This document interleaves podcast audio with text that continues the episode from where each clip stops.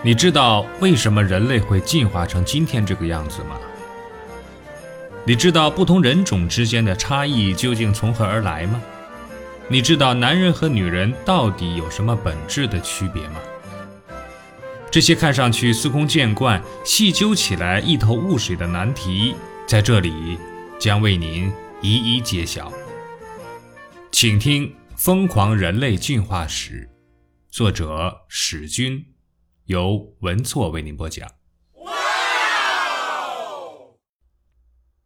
上一节我们讲到了人体身上的各个部位的毛发，这一节呢，我们专门来讲一讲胡子。生物学家曾为胡子伤透了脑筋，几百年来呢，他们不断的被别人追问，自己也在暗中的反复捻须沉音，男女之间。为什么要在这一片毛发上出现如此明显的差异呢？平心而论呢，现在确实很难精确地指出胡子有什么实际的用途。如今男人都流行剃光胡子，除了有些超级马大哈刮胡子的时候割破了喉管，男人的生命并没有受到任何的威胁。不长胡子的男人也没有明显感到什么不方便，更何况几乎所有的女人都没有胡子。他们的生活照样充满阳光。那男人为什么偏要满脸长着可以被刮掉的东西呢？嗯，胡子在减少太阳辐射方面可能有一些作用。有研究表明，胡子在夏季的生长速度比冬季平均快一倍以上，但那也有可能是天气炎热、代谢加快的结果。食物丰富的夏天也更容易为胡子提供充足的营养。否则不好解释女人为什么没有胡子。其实女人应该更怕太阳晒才对呀。比较能拿得出手的观点是，正因为胡子没有实际用途，看起来呢像是一个巨大的累赘，所以男人才长出了满脸的胡子。哎，这是个什么逻辑呢？他们似乎在用这种特殊的形式向女人炫耀：虽然胡子没有任何的用处，但我仍然长了一脸。我负担得起这种累赘，这就是所谓的累赘理论。累赘理论是进化生物学的重要理论，它曾经成功的解释了孔雀华丽的尾巴。那么豪华的大尾巴明显是沉重的负担，说白了就是个累赘，除了好看以外没有任何实际的用处。相反呢，还容易惹火烧身，成为捕猎者的目标。但雄孔雀却敢于拖着这个累赘，趾高气扬地来回炫耀，说明它有能力背负这种巨大的累赘，足以证明自己的身体强壮，仅供雌性参考。这样的傻蛋也确实容易博取雌性的芳心。自然界从来不缺乏累赘理论的例子，比如麋鹿头顶如同树杈一般的大角，以及男人脸上夸张奔放的胡子。其实胡子并不完全是简单的累赘，它还是一种有效的广告。广告的内容为：有胡子的男人雄性激素水平相对正常，而雄性激素水平正常的男人肌肉相对也比较发达。这样正常的男人在野外可以获得更多的猎物。在靠肌肉打拼天下的年代，体力是衡量人生是否出彩的重要指标。有理由相信呢。作为重要标志的胡子，当然受到了男人的重视。男人重视胡子，就是重视广告。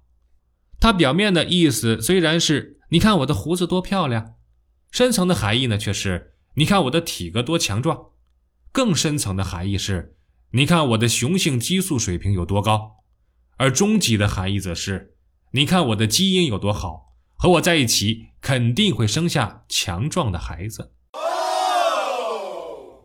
女人呢，无法直接检测男人的基因是否真的优秀，也不方便直接检测男人的雄性激素水平和体格的强壮程度，但又必须有一个衡量标准来评估男人。在众多的标准中，最简易可行的办法还是看胡子。胡子有时呢会被进一步引申为力量的象征，而力量是雄性竞争的决定因素。大打出手会造成流血事件，只看一眼就能决定胜负是最好不过的事情。兵不血刃解决争端是动物界的通行原则，没事就打得死去活来那只是特殊情况。但如何才能不战而屈人之兵，则需要慎重考虑。双方呢都必须拿出可靠的力量指标。胡子呢正好可以起到标志的作用，它的好处是真实可见的，全被清清楚楚地挂在脸上，像是高高竖立的广告牌。从这种意义上说，人类的胡子与狮子的鬃毛作用相似，都可以起到威吓对手的作用。在动物界，这种靠威吓就可以解决的战争叫做仪式性争斗。胡子不是具体的武器，对手不会被胡子勒死。决定胜负的是胡子产生的立竿见影的广告效果。决战双方呢，都必须懂得这样一个不言自明的道理：能长出那样一大把胡子的男人，体格也必然很强壮。旺盛的胡须不只是力量的象征，而且是年轻的标志。白胡子老爷爷很难掩饰自己的老态，他们的身体早已同江河落日，虚弱不堪了。胡子颜色的转变，其实呢，等于发出了不同的声明，一变而成为知识与权威的象征。那其实是广告内容的悄然更新。白胡子的主人走过了漫长的艰难岁月，经历了生活的风风雨雨。积累的人生经验要比年轻人更多且有用，他们完全有资格指导别人应该做什么，不应该做什么。所谓不听老人言，吃亏在眼前。正因为如此呢，花白的胡子能建立起强大的权威感，更容易让年轻人折服。正因为胡子如此重要，古人对胡子非常重视。他们会花很多的时间和精力去摆弄它，梳理、染色、上光，加上套子，设法弄成各种卷曲的形状，搞出各种造型，花样繁多，各成习俗。